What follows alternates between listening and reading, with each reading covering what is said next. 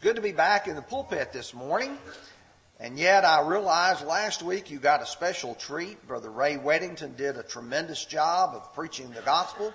I got to listen to the lesson after I got back and it was a wonderfully uh, well prepared, well delivered lesson. But you know, we at Bibes are blessed with a number of good men who are able to preach and to teach God's Word. And then last Sunday evening, to be able to see the young men do a great job and conducting the services and to know how well they're growing in God's Word. We're studying on Sunday mornings from the book of Colossians.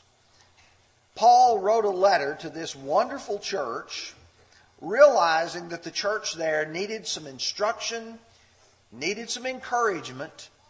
And this morning we're going to study chapter 3, verses 12 through 15. And I'd encourage you to open your Bibles there if you've not already and then let us begin. I want to start with the way of trying to focus your mind in this direction, if you will. Do you remember your childhood and in the spring getting a new set of church clothes? I remember that vividly. In fact, there's one set of clothes I remember above all others. I was probably three or four years old, or at least it seems like that. I had an uncle who was serving in the Navy, and I had begged for and I got a white sailor suit. And I remember how enthusiastic I was, how unenthusiastic my mother was because white and Tony did not go together. Um, she knew how much I liked to play in the dirt, and uh, but I want you to think back. I want you to think about the, the getting of this new set of clothes and what it meant. In the previous lesson, two weeks ago, we discussed Paul's lesson on breaking with our past, and he talked about put to death the things which are upon this earth. And then he talked about taking off all of those dirty things that ought not be of the life of a Christian. And you know, it's easy to focus on the negative part of that because there's so many things that ought not be a part of our lives. But I want to take now this part, beginning with verse 12, and I want to talk about it being positive. Some various things in our lives that we ought to aspire to have. Things that you and I need to find and to put on in our lives if you will, a set of new clothes and something to be enthusiastic about. Something that we say, that's what I want to be and who I want to be. We're going to break it down into two parts. The first is going to be the first part of chapter 3, verse 12, and it's going to be dressed for success. And I want to break down those first few words of verse 12. And then I want to talk about the decoration for saints. In other words, what kind of, of things do you put on? Just like, for instance, if you get up in the morning and you say, okay, I'm going to church, Sister Jane's going to put her hat on. Most of us guys are going to put our ties on.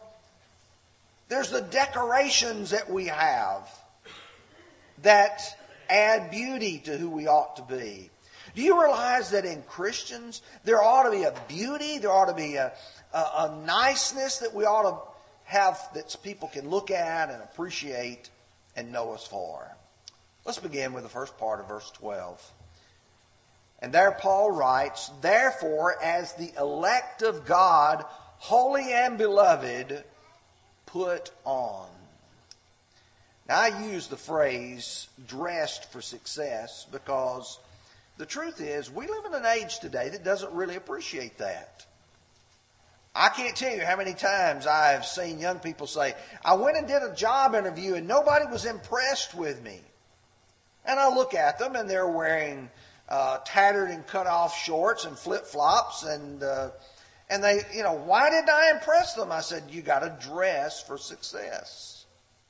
It seems as if this newer generation has this idea that, that if I can dress sloppy, that makes me look good. And I will tell you, it doesn't impress bosses. If you're going job hunting, you're going to try to get business from someone else. Or if you're going to go to a formal event. I think about a young man who, you know, this is the time of year when people are planning their weddings. They're going to be in the first of June. And I want you to imagine here is a bride, she's, she spent several hundred dollars on a dress. Here's all of her bridesmaids, and they've had their, uh, their dresses made. And the bride looks at the groom and says, What are you going to wear? Well, I was thinking about wearing my flannel shirt and my blue jeans. Uh uh-uh. uh. you are not going to wear that. Do you know even the Bible addresses that very topic? In Matthew 22, verses 11 and 12, Jesus was giving a parable, and a, it was about a wedding that is going to take place. And we read there, but when the king came in to see the guest, he saw a man who had, did not have on a wedding garment. So he said to him, Friend, how did you come in here without a wedding garment? And he was speechless. You imagine you go and you're not properly dressed for the event that you're attending. And Jesus' point was, why don't you have on appropriate clothes? He didn't have any answer for that. At least no good excuse that he was willing to offer to the king. Well, now let me think with you for just a second. What about appropriate dress for a person who is a child of God? Because he says, as the elect of God, we're not just anybody, we're Christians. And the life that we live represents who it is that we serve. My life should reflect in every way an honor and a respect and a dignity for the God that you and I serve. I want you to listen to 1 Timothy chapter 2 verses 8 through 10. He says, I desire therefore that the men pray in everywhere or everywhere, lifting up holy hands without wrath and doubting. In like manner also, that the women adorn themselves with modest apparel, with propriety and moderation, not with braided hair, gold, pearls, or costly clothing, but which is, now listen carefully, proper for women professing godliness with good works. If a woman professes godliness, she says, I am a child of God. Should her life reflect that? Absolutely, it should. It should reflect it in the kind of clothing physically that she wears. I mean, she shouldn't be walking around half dressed like the world because she's a child of God. She shouldn't be displaying her body for others to lust after, and that's certainly a problem in the world today. As the elect of God, holy and beloved, put on. But then I go to 1 Peter chapter 3, verses 1 through 6, and Peter is describing, if you will, the good wife. And he says, Wives, be submissive to your own husbands, that even if some do not obey the word, they without the word may be won by the conduct of their wives. When they observe your chaste conduct accompanied by fear, do not let your outward or your adornment be merely outward, the arranging of hair, the wearing of gold, the putting on of fine apparel, but rather let it be the hidden person of the heart, with the incorruptible beauty of a gentle and a quiet spirit.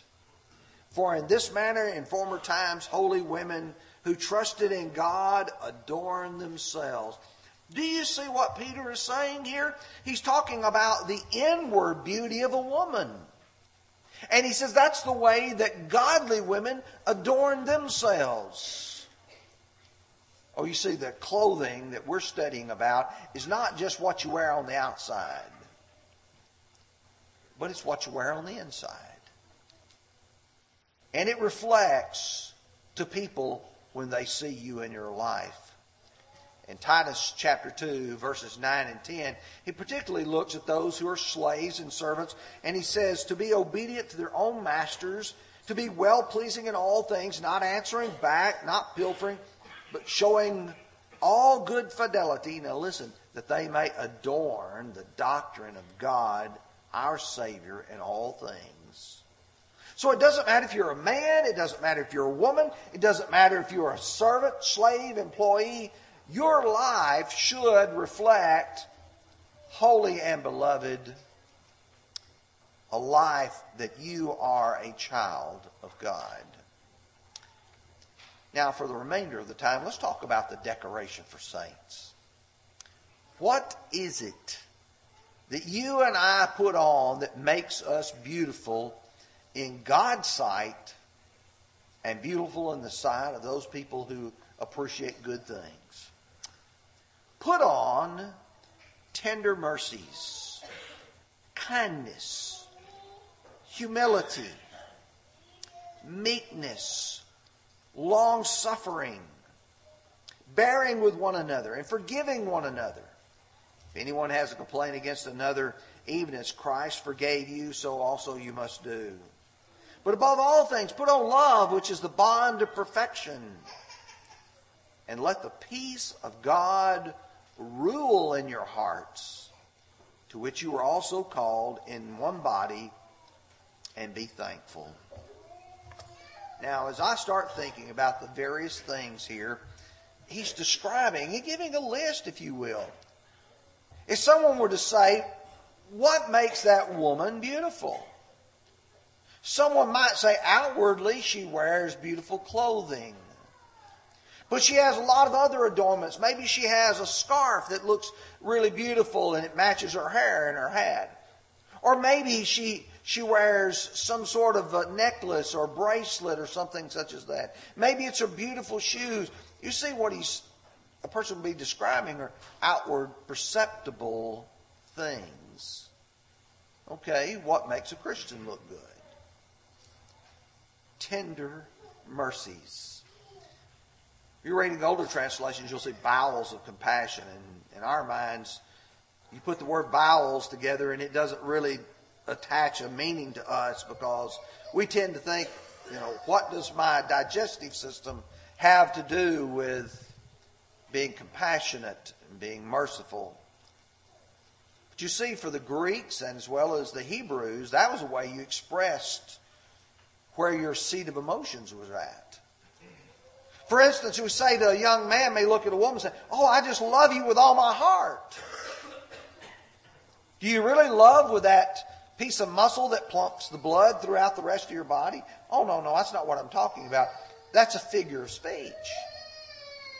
Bowels of compassion, bowels of mercy is a reference to the part of the seat of the emotions.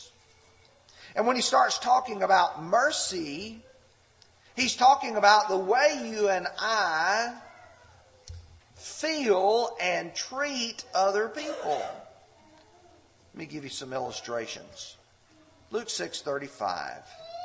But love your enemies, do good and lend, hoping nothing in return, and re- your reward will be great for and you will be sons of the most high, for he is kind to the unthankful and evil.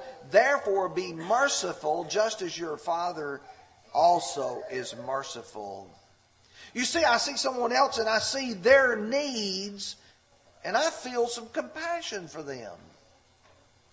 Most likely, I have been where they are and experienced what they are going through, and so I feel for them and I want them to be cared for. Psalm 145, verse 9. The Lord is good to all, and his tender mercies over all his works. Proverbs 12:10. A righteous man regards the life of his animal, but the tender mercies of the wicked are cruel. You see, it's a person who could even see an animal suffering and feel compassion, feel concern, show mercy the tender mercies that you and I should have are the kind is that we care about people. We care about their misfortune. We care about their needs. And we show that compassion toward them. And then he says kindness. Boy, do we ever need that in our world today. People who know how to be kind to one another.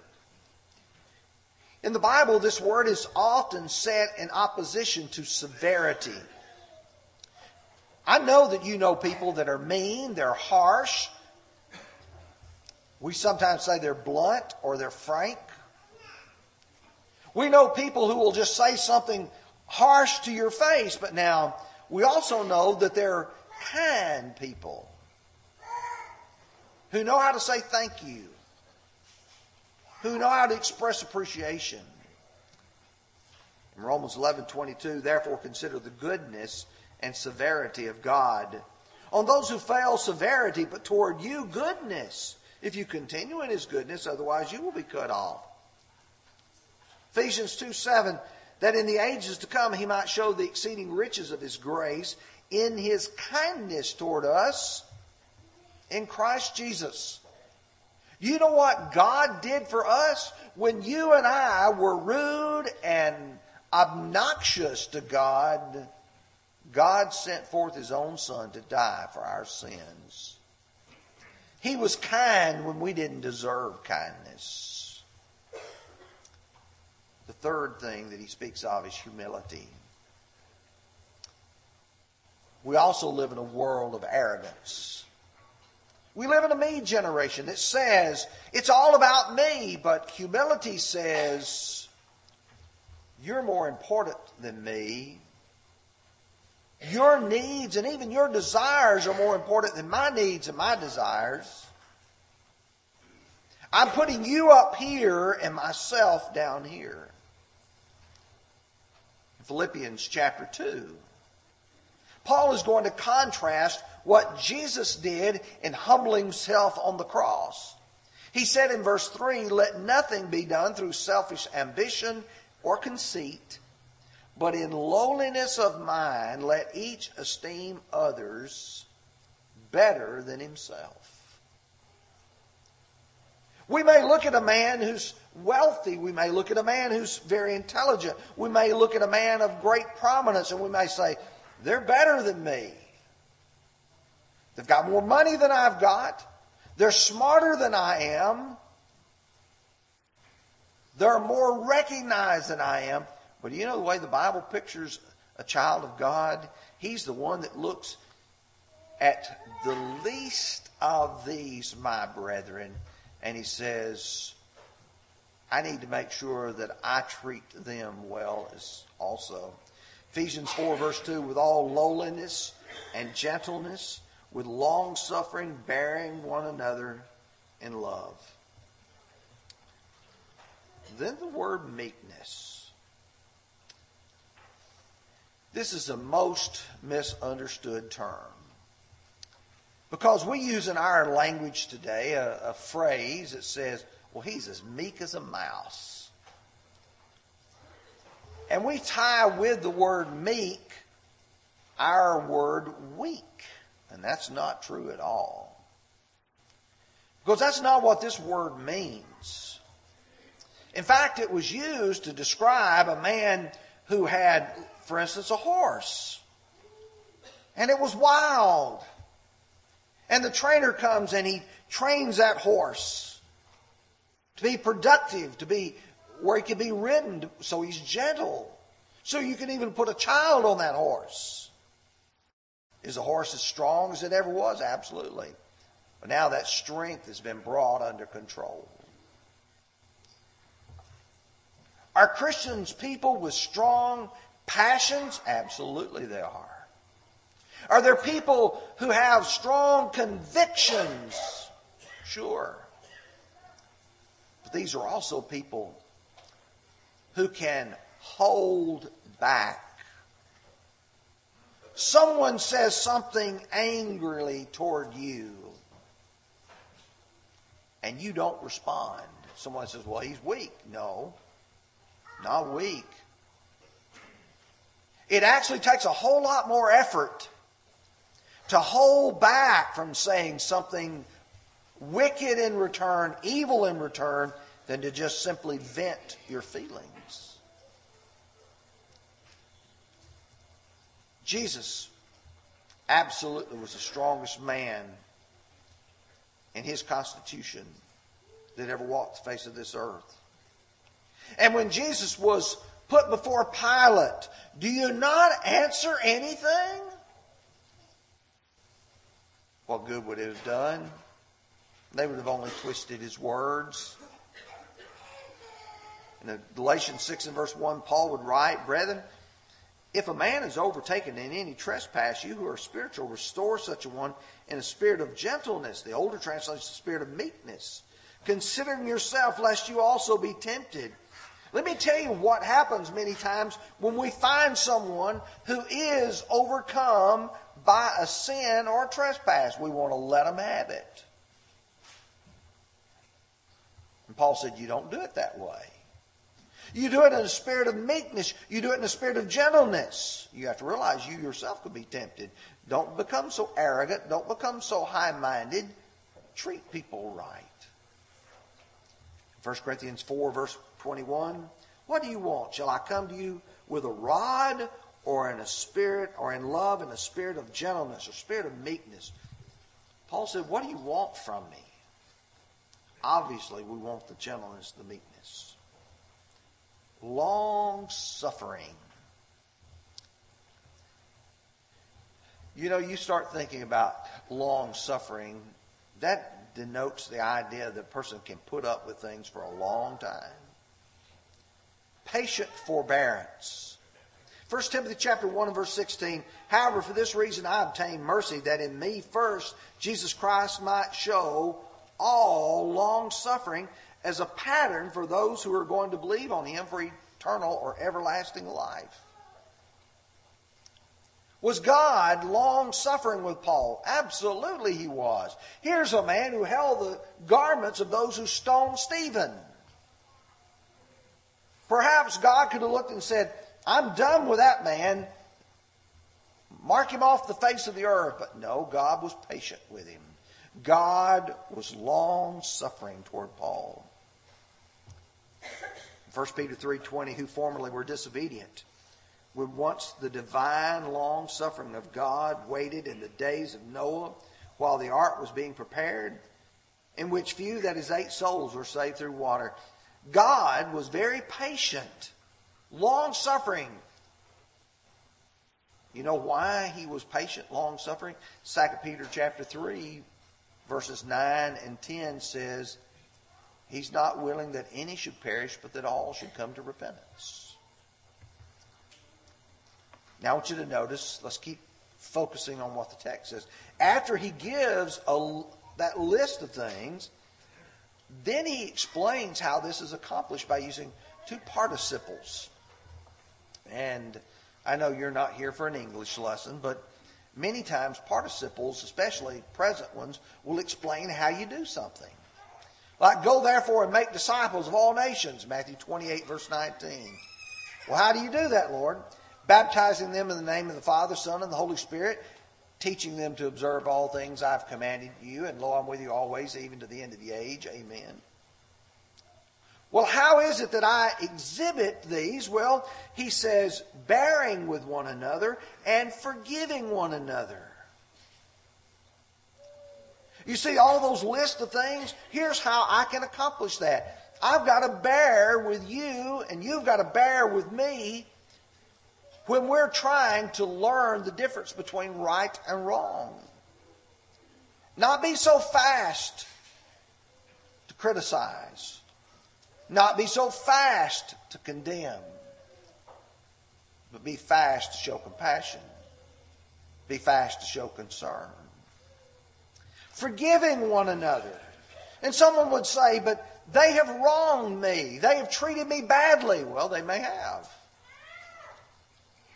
But he says, if anyone has a complaint against another, even as Christ forgave you, so also you must do.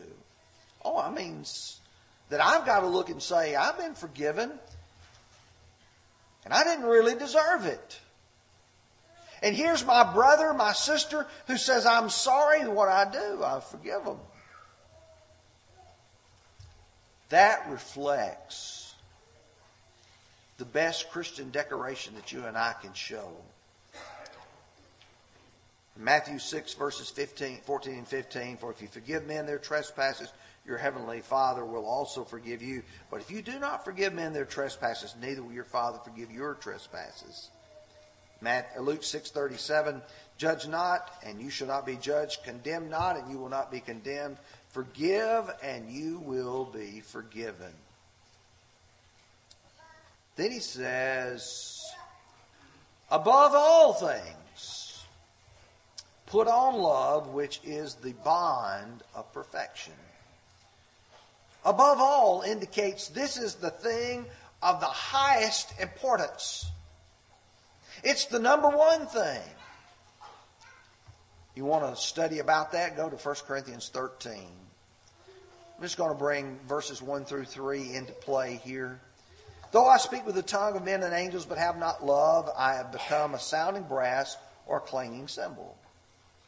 And though I have the gift of prophecy and understand all mysteries and all knowledge, though I have faith, so that I can remove mountains, but I have not love, I am nothing. Although I bestow all my goods to feed the poor, and though I give my body to be burned, but have not love, it profits me nothing. You know, I can adorn all these other characteristics, and people look at me and say, you know, they may be good, but he says, if I don't have love as the right motivation, he says it's not going to accomplish any good. You can dress up like you're a rich person, unless you've got the wealth to go with it, you're not rich. You can dress up like you are a child of God, but you don't have love, you're not really acting like a child of God.